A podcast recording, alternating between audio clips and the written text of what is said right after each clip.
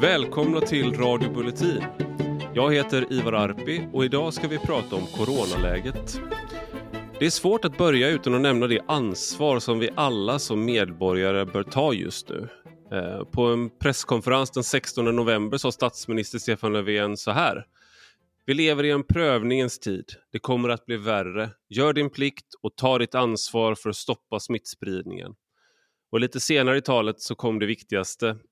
Hitta inte på undantag som skulle göra just din aktivitet okej. Okay. Och socialminister Lena Hallengren inskärpte samma budskap på presskonferensen. Leta inte kryphål, gör vad du kan för att minska smittspridningen. Betrakta det inte som frivilligt att göra ditt för Sverige och våra medmänniskor. Det är bra och tydliga budskap. Ändå verkar inte regeringen anse att det omfattar dem själva helt och hållet. För på annandagen sågs inrikesminister Morgan Johansson shoppa loss på köpcentret Nova i Lund i sällskap av sina livvakter. Enligt egen utsago var det en försenad julklapp till hans föräldrar, vilket man kan sympatisera med såklart. Men Morgan Johansson har ju inte tidigare riktigt tvekat att kritisera influencers och andra som festar på sina sociala mediekonton. Men själv så kunde han tillåta sig ett undantag. Någon kanske kunde tipsa honom om näthandel. Och sen var det Stefan Löfven, han sågs på köpcentret Gallerian dagen innan julafton i Stockholm där han letade efter en reservdel till sin rakapparat. Nu kanske jag talar i skägget men det låter som ett guldläge att prova rakhyvel. Ett undantag, tänkte Stefan Löfven dock.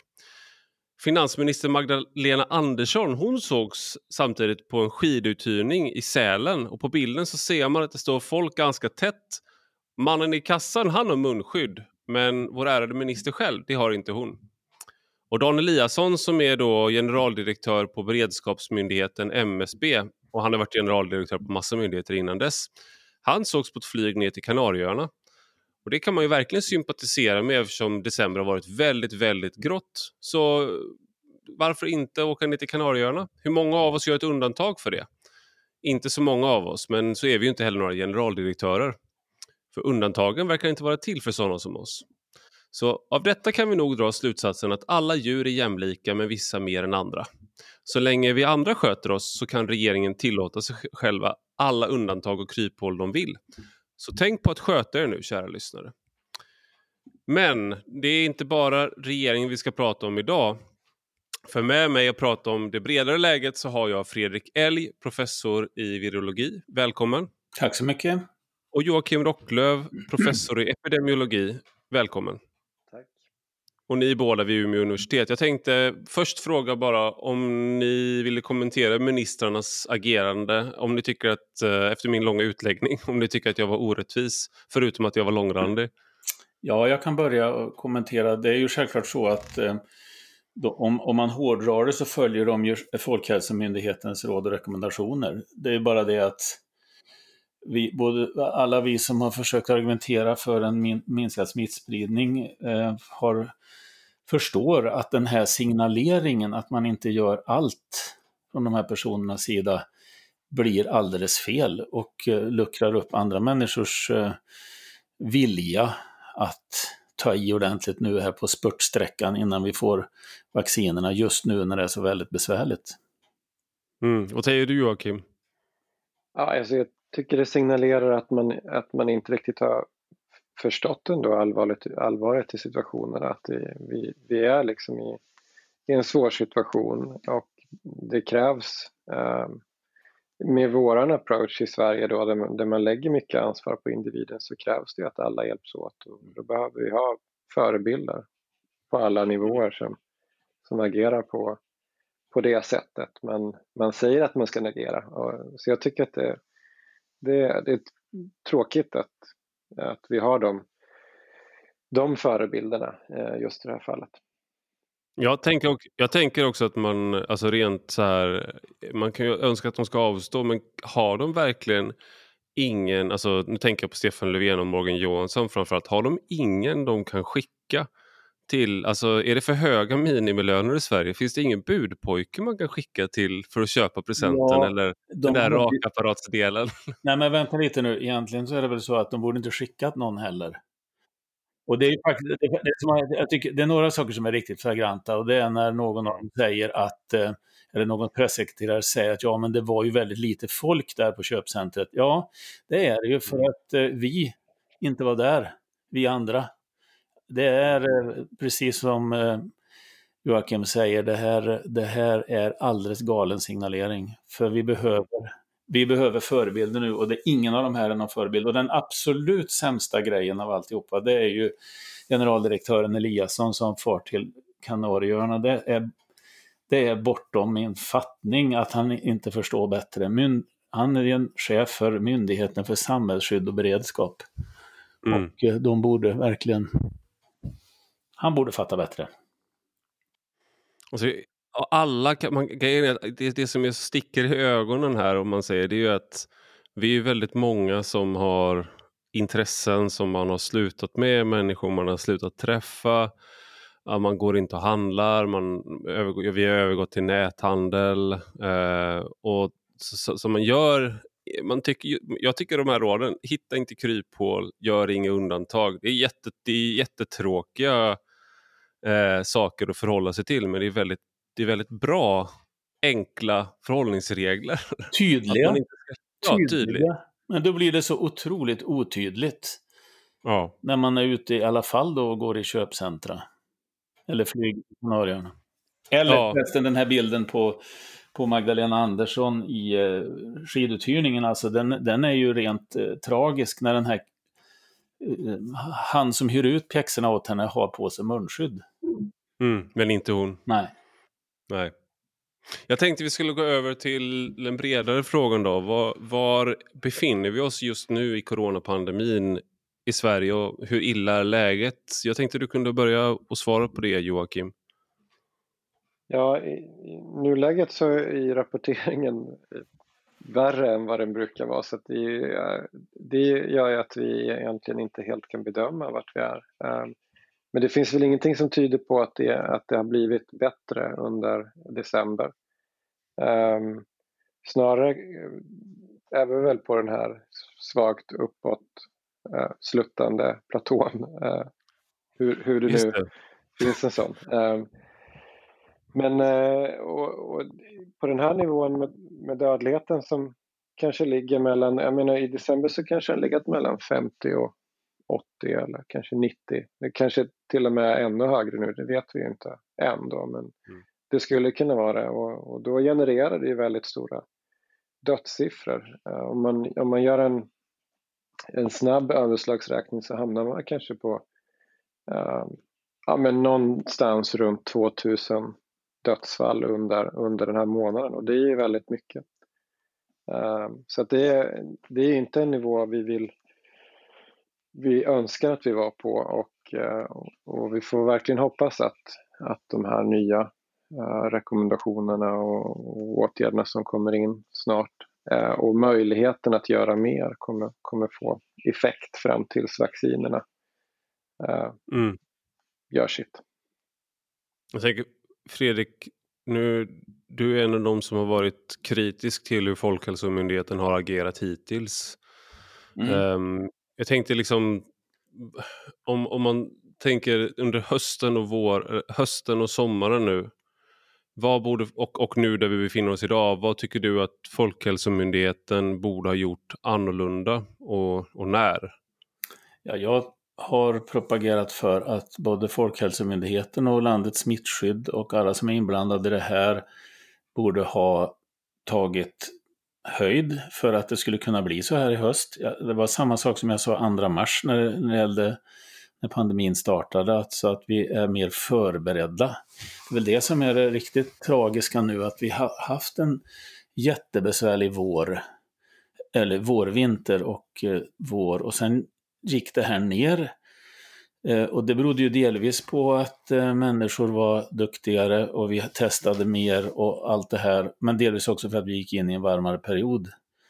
Mm. Det, är närmast självklart att ett sånt här virus eh, ska ha stora möjligheter att komma tillbaka när det var så få som, var, ehm, som hade antikroppar, som hade immunitet mot det. Så att det var, det var en självklarhet att det skulle komma tillbaka på något sätt. Det debatterades ju hur det skulle komma tillbaka, men alltså om vi hade ägnat oss åt testning och smittspårning ännu mer intensivt under sommaren för att riktigt kväsa det här så hade vi startat på en lägre nivå än vad vi startade. Eh, och där, och där sa ju Folkhälsomyndigheten och Anders Tegnell, där var det ju snarare snack om, och det här måste jag säga till min, eh, till min nackdel, eh, att jag trodde på det. Att det här med att det inte skulle bli en andra våg. Det kändes inte som, för mig kändes det inte som att det skulle bli en andra våg. Så när Tegnell sa det tänkte jag, ja ja, jag har varit kritisk men, men eh, han kanske har rätt nu då. Ja, men jag ska villigt erkänna att det, det kändes ju fantastiskt i somras. Mm. Eh, vi tvekade om att åka på, till vår sommarstuga på västkusten länge, men vi gjorde det i alla fall. Det var ju extremt liten smittspridning där i början på sommaren, men den kom ju faktiskt igång sen på mm. sensommaren och då talar ju det starkt för att eh, det skulle hända någonting mer. Och det var ju då vi, vi som land och med generaldirektör Karlsson i spetsen slog oss för bröstet och sa att eh, vi har klarat det här mycket bättre och man tog en del utländska mediers rapportering som man cherrypickade i och tog ut enskilda meningar och fick det låta som att någon WHO-chef tyckte att vi hade gjort jättebra och Karlsson pratade om champagnekorkeffekten där. Men istället så borde man ha lagt mycket möda på att förbereda oss på det som skulle kunna komma under den kalla säsongen och det kunde vi inte veta när det skulle göra och det var ju väldigt intressant att det var i många, många länder i Europa så kom ju den här andra svängen eh, Eh, tidigare än i, än i, Sverige. Och det vet jag faktiskt inte vad det beror på, men den gjorde det i alla fall. Sen har den ju kommit till oss och då visar det sig att då, har vi, då är vi mycket mindre förberedda än vad de länderna Vi mäktar inte med att kväsa den här andra omgången som så många länder har gjort faktiskt. Sen vet ju jag, men det har de ju gjort med skarpa åtgärder och vi har ingen pandemilag, men den pandemilagen som man håller på och snabbspolar fram nu, den hade vi ju kunnat, den har vi ju haft under våren, den hade man ju kunnat jobba med under sommaren så att den fanns när den här besvärliga perioden kom. Så jag, jag klandrar faktiskt både regering och Folkhälsomyndighet för det där, för att vi stod alltså en andra gång med brallorna vid knäna. Det är där vi är nu. Det, jag tänker på den här tillfälliga pandemilagen som man eh, som man hade tillgänglig, den kunde man förlänga under sommaren och då, men regeringen lät det löpa ut. Mm. Så att då har man inte haft den tillgänglighet uh, och kunna stänga ner saker snabbare när den andra gången kom igen. Då uppfattar jag Ivar att, att precis som du blev förd bakom ljuset där så blev regeringen det. Annars hade om, de, om signaleringen hade varit att vi måste vara väl förberedda för det kan hända mer grejer här i höst Eh, det vet vi inte, men om det händer så kan vi, får vi inte stå där handfallna. Så, om jag hade haft något att säga till om där, då hade jag signalerat på det viset. Mm. Ja, Vad säger tycker, du Joakim? Jag tycker att en viktig del i det där pusslet också var det här flockimmunitetstänket. Att vi liksom, och det var, handlade om T-celler, det var mycket diskussioner liksom för, från myndigheter och från vissa andra forskare så där, om att vi kanske, kanske finns en immunitet ändå. Den var väl inte, det var väl inga andra länder som vågade lita på det och det var väl inte heller evidensbaserat på något sätt. Men, men det tänket satte sig tror jag och gick ut till allmänheten så jag tror att många svalde liksom det på något sätt, eh, den magin i, mm. i att vi kanske hade något skydd liksom som skulle göra oss eh, mer och vi andra som påpekade att, att det nog kanske inte var så bra grund och bas för det eh, lyssnar man kanske inte så mycket på. Eh, och, och sen så samtidigt så fick jag när man kikade på och följde liksom det som hände så, så var det ju som att man, man eh, ändå förberedde sig lite grann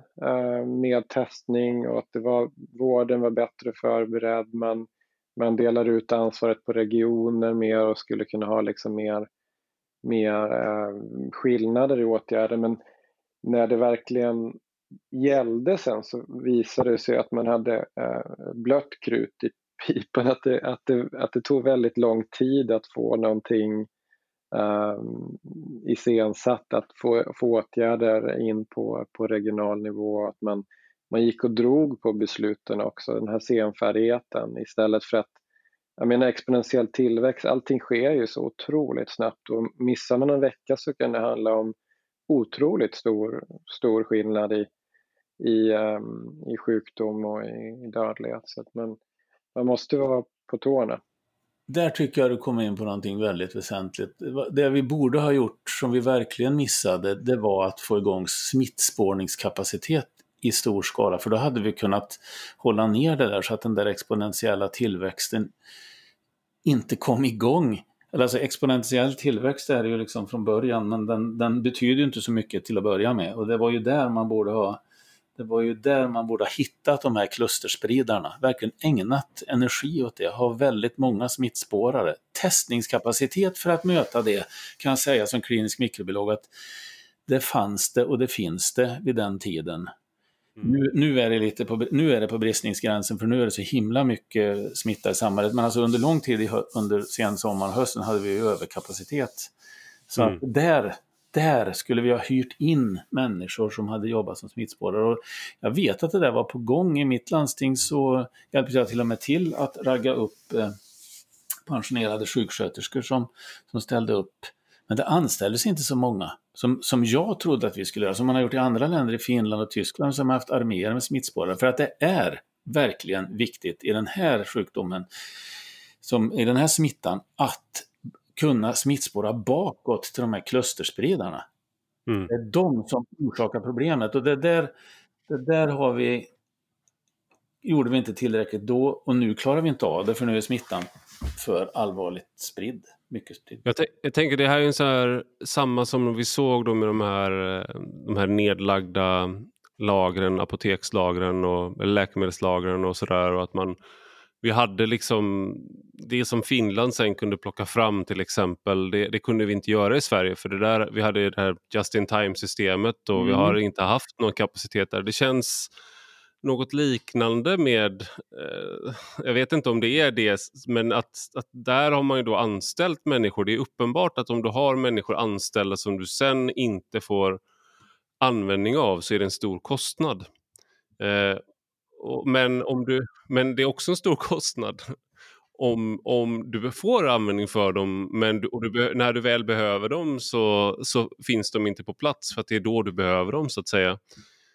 Det där är väldigt intressant. I, i Japan så har man ju eh, hela tiden liksom en, en stor beredskap eh, och de har klarat sig väldigt bra med smittspårare för influensa och när eh, corona då kom så, så satte man dem den eh, armén egentligen på, på att smittspåra för, för corona istället. Och i, för influensa så lönar det sig kanske inte om man liksom ska vara krass Där eh, egentligen. Men nu när man har den kapaciteten så lönar det sig otroligt bra. Liksom. Så att frågan är i, i ett framtida perspektiv också, är det en sån modell som man vill ha? Eh, Behöver man den, är det liksom den typen av beredskap vi behöver? Vi använder det för andra sjukdomar, till exempel influensa löpande. Det kanske inte blir kostnadseffektivt för den funktionen. Men när det kommer sådana här eh, extraordinära situationer som en pandemi, vilket vi väl kan förvänta oss framöver igen, ehm, så, så kommer det vara eh, väldigt kostnadseffektivt. Sen en annan, en, en, en, annan fråga jag tänkte vi skulle vilja höra er om ni har någon uppfattning om det är det här med regionsystemet. För där är det ju också sådär att varför har det dött så många äldre i, i äldrevården? Och då har ju ansvaret så att säga formellt sett på vissa sätt legat hos regionerna. Eh, men, men de har sagt att det här är ministern och Folkhälsomyndigheten har sagt att det är där i regionernas ansvar och de har sagt att fast vi fick ingen tydlig signal från Folkhälsomyndigheten och så har man liksom den kan jag, runt det där. Den borde ja, jag ta här lite grann tror jag. Alltså, det här med ansvar, det är ju så här att Folkhälsomyndigheten och tidigare Socialstyrelsens smittskyddsenhet har jobbat i mer än två decennier med pandemiplanering.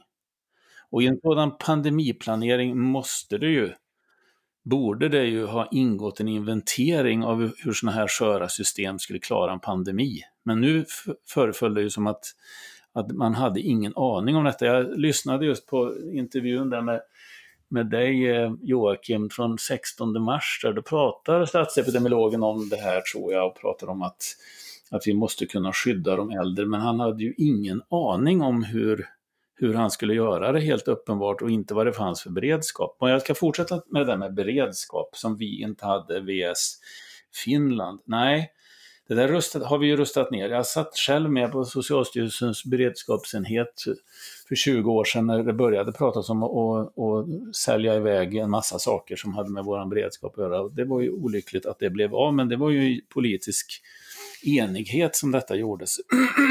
men det var faktiskt också så här i januari, februari i vår situation 2020 att vi var inte bara oförberedda. Vi hade inga lager, men vi var också sist på alla bollar. Därför att signaleringen då var också att det här inte var någon farlig smitta inledningsvis.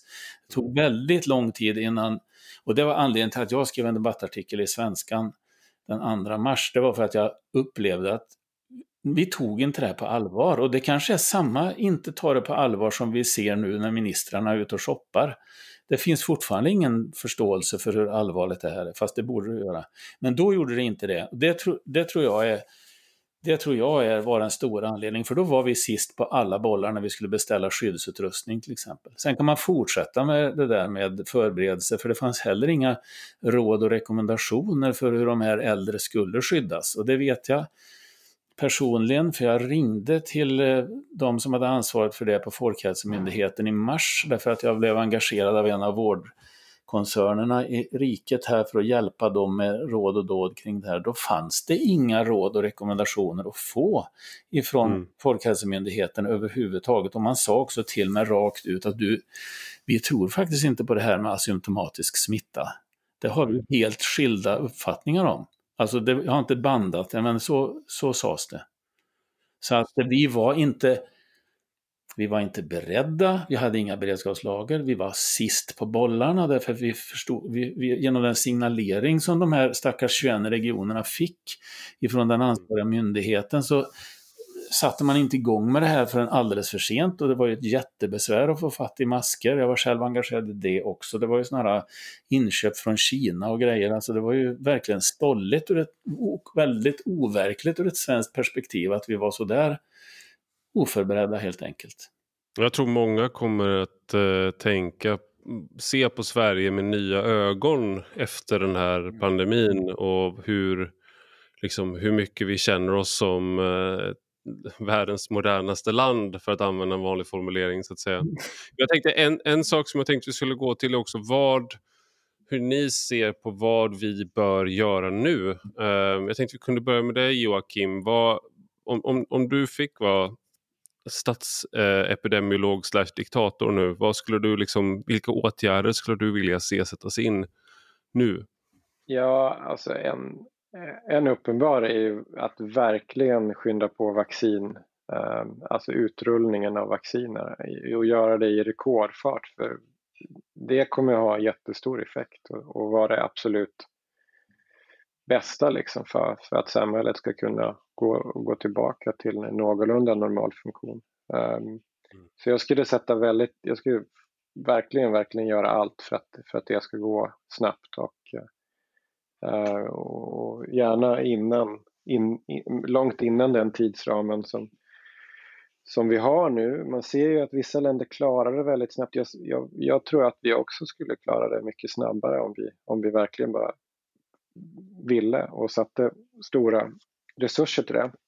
Och jag tror att, det skulle, att man skulle tjäna på det i längden också, både när det gäller sjuklighet, dödlighet och också samhällsekonomiskt för att vi kan öppna upp tidigare och vi kan ha vi kan gå tillbaka eh, till, till ett mer normalt samhälle. Och sen så innan, innan det så tror jag, när man ligger på den här nivån nu, det, jag tycker inte att det är en acceptabel nivå eh, med så många dödsfall per, per dag och månad som, som vi är på nu. Och, och det, med tanke på att vi är den mörkaste säsongen, den kallaste, um, så, och, och det inte har liksom riktigt hjälpt det som, som har kommit till, än i alla fall vad vi kan se, så, så tror jag att man skulle behöva mer och, och, och, gärna då ordentligt under en kortare period så man trycker ner smittan så den blir låg så att eh, smittspårning kan komma igång och man kan få bättre eh, effekt av, av testning och smittspårning ihop med andra eh, interventioner. Men att, man, att man måste komma ner för att man ska kunna få, få den effekten, eh, stora effekten av, av sådana såna åtgärder. Så det, det skulle vara högt på min lista. Jag tänker eh, en sån här sak som är om man jämför med våra grannländer som har mycket lägre dödstal då. De stänger liksom restauranger, de stänger köpcenter, de stänger och sådär. Nu, nu verkar det som att vi inte kan göra det på grund av hur våra lagar ser ut. Men det är ändå någonting som är Alltså det, det ser så futtigt ut när man har, okej okay, ni får inte servera alkohol efter klockan åtta. Mm. Eh, och okej, okay, det gäller att supa till tidigt då liksom. Och sen, eh, vi ska införa munskydd, eh, säger Ste Anders Tegnell eh, väldigt motvilligt. Alltså det ger nog ingen effekt, men okej okay då, okej okay då. Uh, och det är då, när han säger det, då är det liksom två veckor fram i tiden. Så det är fortfarande bara, det är den 7 januari. Så ska det vara det i kollektivtrafik. Detta uh. är oerhört frustrerande för oss alla. Alltså att just den här senfärdigheten, för att just det där att det tar flera veckor att eh, gå från ord till handling gör ju att det, vi tappar varje gång ytterligare en massa människor som blir smittade och därmed en massa dödsfall och ännu mera igenkorkade vårdavdelningar. Alltså, eh, jag, vet, jag håller helt med eh, Joakim om det här med vaccinerna. Det är det som är, det är, det är liksom grundbulten. Och, och vi är nog helt ense om att det måste till skarpare åtgärder. Och, och för min del, jag, jag, jag förväntar mig att mitt lands politiker nu fixar den där särskilda pandemilagen som är på gång. Jag har läst lagrådsremissen, jag är ingen jurist, men jag ser ju att den har många komponenter i alla fall som gör det möjligt att ytterligare eh, skärpa restriktionerna så att folk gör det på allvar, så att man inte får gå ut och shoppa till exempel. Utan att då, då blir det lite skarpare, då kostar det böter om man gör det. Alltså det låter ju hemskt det där diktatoriskt och alltihopa, men Sveriges välgång och många svenskars liv eh, beror av att vi stoppar det här nu. Det krävs fyra veckors nedstängning för att komma till de där nivåerna som Joakim pratar om. Först ett par veckor för att vi ska få bort smittan ifrån samhället och sen ett par veckor för att det ska brinna ut i familjerna som ju är, är smittade då. då. Och eh, ja, det måste vi göra nu. Eh, jag ser ingen annan råd, för jag, jag, om vi fortsätter, då är det precis som Joakim säger också, då är det ett antal till som kommer att dö här och då är det kanske 2000 i månaden, om det inte ökar ytterligare. För då. Mm då blir det väldigt oturligt innan vi kommer till den här punkten när vaccinerna börjar verka. Så nu måste vi, precis som den eh, US-amerikanska folkhälsoidolen Tony Fauci säger, vi måste fortsätta kämpa. I mm. Sverige får vi nog säga att vi måste kämpa bättre. För vi hör kavalleriet komma, det vill säga vaccinet. Och mm. eh, vi kan inte släppa nu utan vi måste ta in mycket mer. Jag, jag, tänker också det här med, ibland får man ju höra det här med att Sverige, att vi är så bra på det här med frivillighet och att det är en fin väg och att det visar liksom någonting. Men jag måste säga att jag, jag, jag, jag köper inte riktigt det heller för att, jag menar, eh, jag har människor som när man förbjuder människor att röka på eh, tågperronger till exempel. Eh, man gör väldigt många sådana saker som i andra länder skulle uppfattas vara ah, väldigt långt gånget mot frivillighet. Och vi har ju vi har ett systembolag som, är, ah, som motiveras med folkhälsoargument som inte får vara öppet på söndagar till exempel. Det får inte vara kvällsöppet. Eh, och det är också det argumentet från EU att människor eh, har svårt att hantera alkohol. Eh, sådär. Och sen har vi också i andra, i andra lägen tidigare, jag tänker med aids-epidemin och liknande, då gick vi väldigt långt eh, från statens sida i, i en eh, repressiv, eh, så att säga. Vi gjorde, så att säga. Då var vi lockdownlandet så att säga. Och även för tio år sedan med svininfluensan när vi gjorde maxvaccinering. Så om den här frivilligheten, skulle, om vi skulle vara konsekventa med den, då skulle vårt land se väldigt, väldigt annorlunda ut när det gäller folkhälsoarbete. Jag argumenterar inte för att vi ska lägga ner eh, liksom Systembolaget, vi ska göra allting annorlunda, bara att det inte är en konsekvent eh, frivillighet i folkhälsoarbetet, utan det är just i den här pandemin som, som vi valde att börja med frivillighet som princip, uppfattar jag det som. Jag vet inte hur ni Ja, men alltså, det är precis det det handlar om. Det, det är verkligen bra beskrivet. Det man bör, jag, jag, jag, jag, förstår inte det här ur ett svenskt perspektiv med bilbälteslagar och, och allt det du just beskrev. Alltså vi, vi har en väldig ordning i det här samhället där vi inte alls bygger det på frivillighet. Vi betalar en massa skatt också. Vi kanske skulle sluta med det med. För det, jättemycket av folkhälsoarbetet beror på att vi betalar en massa i skatt varje månad eller år. Så nej, men det, jag tycker inte det stämmer med verkligheten. Det stämmer inte med verkligheten det som man målar upp, det här med frivilligheten, att vi är så himla gulliga. Och det är vi ju inte heller, för att det, vi har ju inte klarat av att bromsa den här pandemin med frivillighet. Det är bara ett stort misslyckande faktiskt, de här ja, snart 9000 döda och med eh, lite enkel matematik som sagt var är vi, rasslar vi iväg mot 14-15 000 här om ett tag. Det är... Sen tycker jag också, Ja, det här att man håller samhället öppet samtidigt med frivilligheten, att samhället får liksom löpa på som var den stora under våren och även nu. Liksom.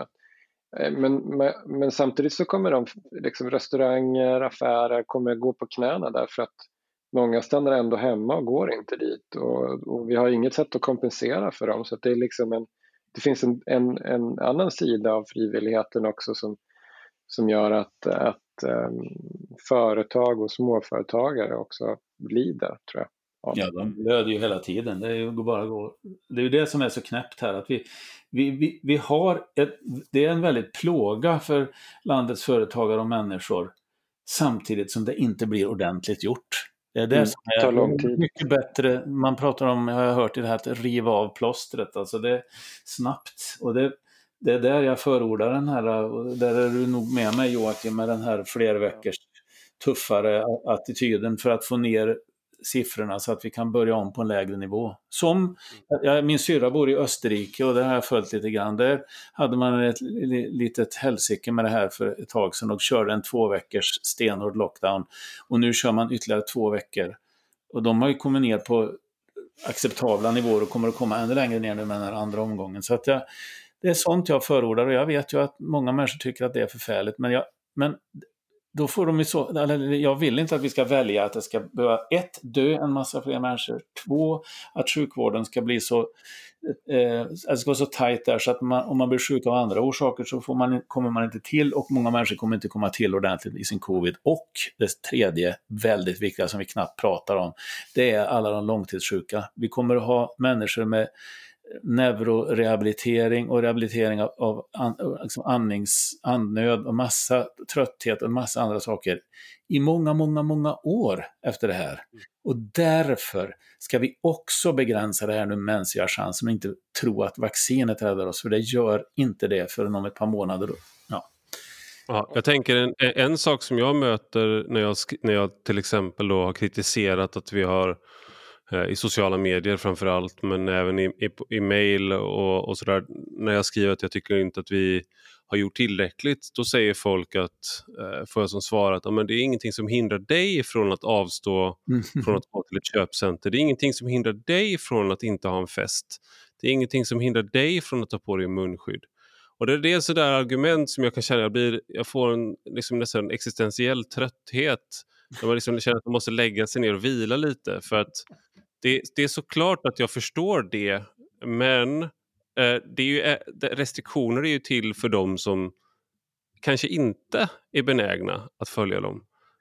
Det, det, här, det här, jag har upplevt det där, liksom, det har jag fått från människor som är utbildade, intelligenta människor. De tror liksom att det är jag, de tror att, jag, att det är jag själv som behöver en förälder eh, när det handlar om hela samhället och hur vi, vad vi behöver göra på en samhällelig nivå. Mm. Det går inte att komma till rätta med som individ. Det, är ju, det handlar ju om, om samhällssmitta och, och, du blir inte smittad av dig själv och du smittar inte dig själv heller. Liksom. Så det, är, det är på samhällsnivå man måste komma till rätta med det. Och det, är där, det, det hjälper ju inte om en gör någonting utan man måste ha tillräckligt många som, som gör saker för att det ska få en effekt. Just det med munskydden är ju ett väldigt vackert exempel. Alltså de fun det funkar inte om inte alla använder dem solidariskt eller med tvång. Det handlar om att alla ska ha det. det därför att det är enstaka individer som smittar mycket superspridare som ska ha sådana på sig för att 90% av deras droppar i andningsvägarna ska landa i munskyddet.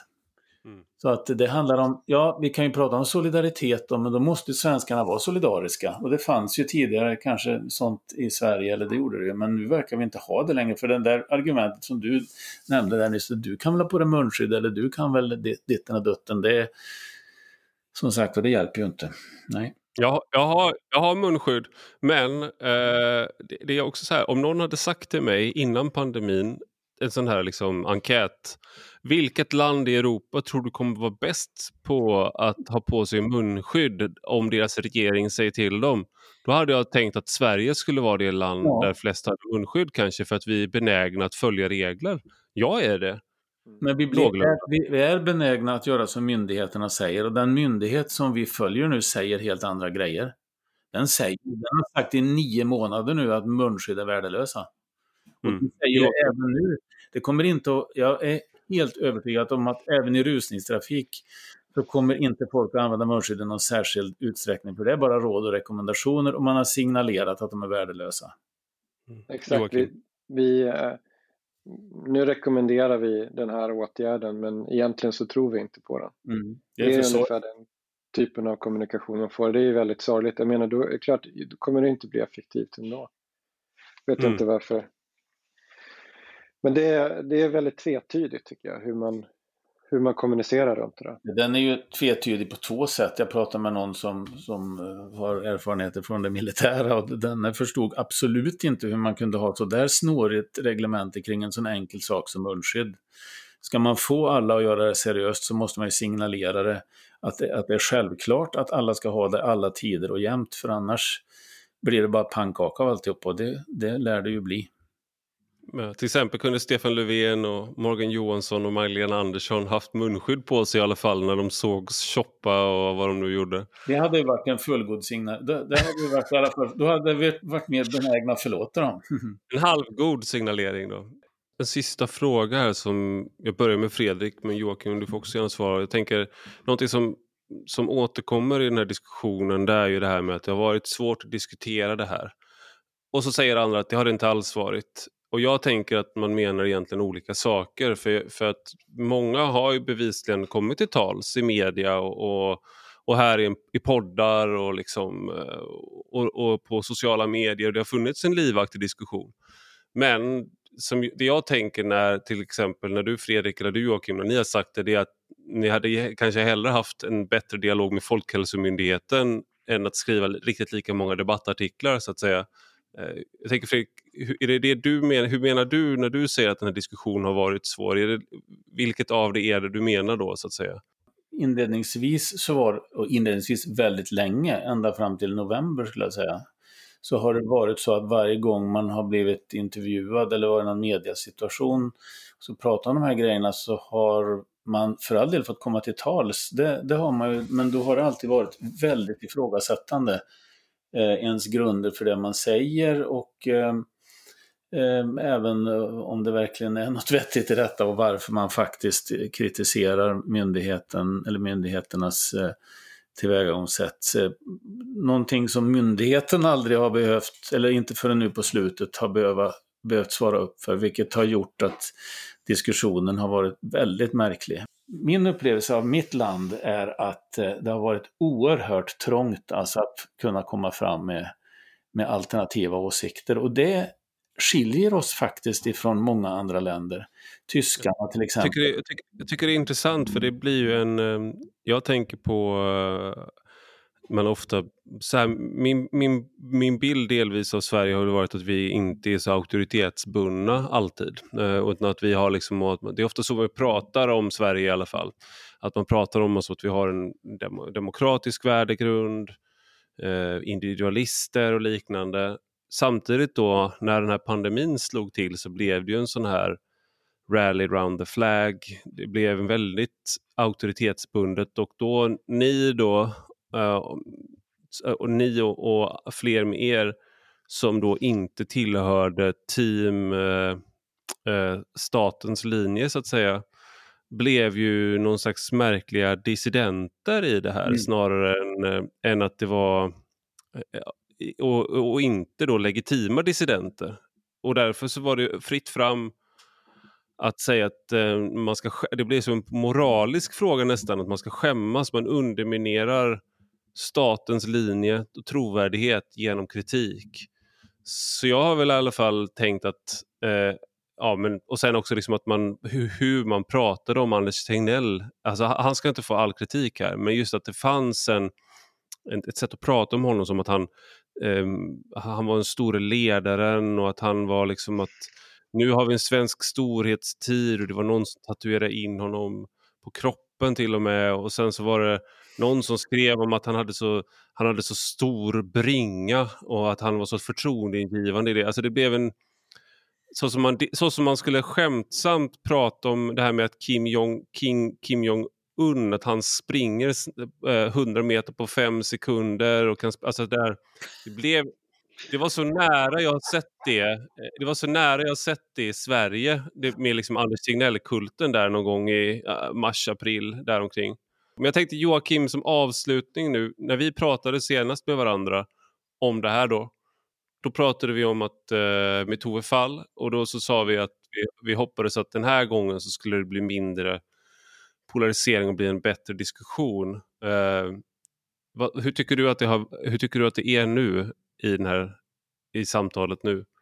Ja, men jag tycker att, att det, det, på, det börjar liksom bli ett bättre eh, mm. debatt och diskussionsklimat om det här och man, man ser liksom det som inte fick frågasättas och som var sanning under våren är inte längre det. Mm. Uh, vad som var liksom de rätta besluten då är inte längre det och de, och de som ja, framhöll vissa saker då, det, det, det kan liksom, det kommer i ett annat ljus nu och det har, det har kostat mycket och det har tagit lång tid men, men det, det, det, är en bättre, det är bättre klimat nu och sen så tror jag hela liksom Jag tror att det finns många faktorer som gör att det har blivit som det har blivit eh, och, och att ni varit inne på intressanta och, och troliga eh, förklaringar också. Och, men en, en, en till sak som, som jag har saknat det är att det finns en ödmjukhet i vårt kunskapsläge och till att vi kan göra fel. Att vi, det kanske är så att att vår approach inte är den bästa. Vi vet inte riktigt.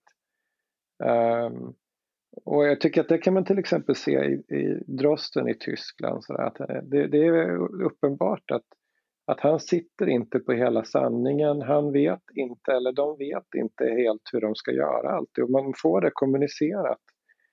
Uh, och jag, jag saknar den ödmjukheten. Jag tror att den hade faktiskt gjort att vår vårt debattklimat hade varit mycket bättre istället för att det blir, för att det blir avfärdat som, som hobbyepidemiologer eller vad det nu ska vara. Liksom. Så det, det, är inte ett schysst sätt liksom, och det är ingen bra debatt. Det är ingen, det är ingen bra diskussion, det blir inte konstruktivt på det här sättet. Så det, det är väl en sak och jag vet inte vem som sätter den ursprungliga tonen och hur den blir. Eh, men jag tror att det har, ganska, det har definitivt med liksom ledningen att göra. Det sätts ju liksom utifrån där man får mycket mediatid och så. Um... Stort tack Fredrik Elg och Joakim Rocklöv för att ni var med idag. Tack. Tack så jättemycket. Jag heter Ivar Arpi som ni kanske vet och ni har lyssnat på Radio Bulletin. Och gillar ni vad ni hör så får ni gärna klicka på prenumerationsknappen. Och det är kontakten med er lyssnare som vi är på Radio Bulletin blir bättre. Så om ni har synpunkter eller frågor så mejla gärna på radio Och gå hemskt gärna in och skriv en recension av podden på Apple Podcasts. Det var allt för den här gången. Gott nytt år!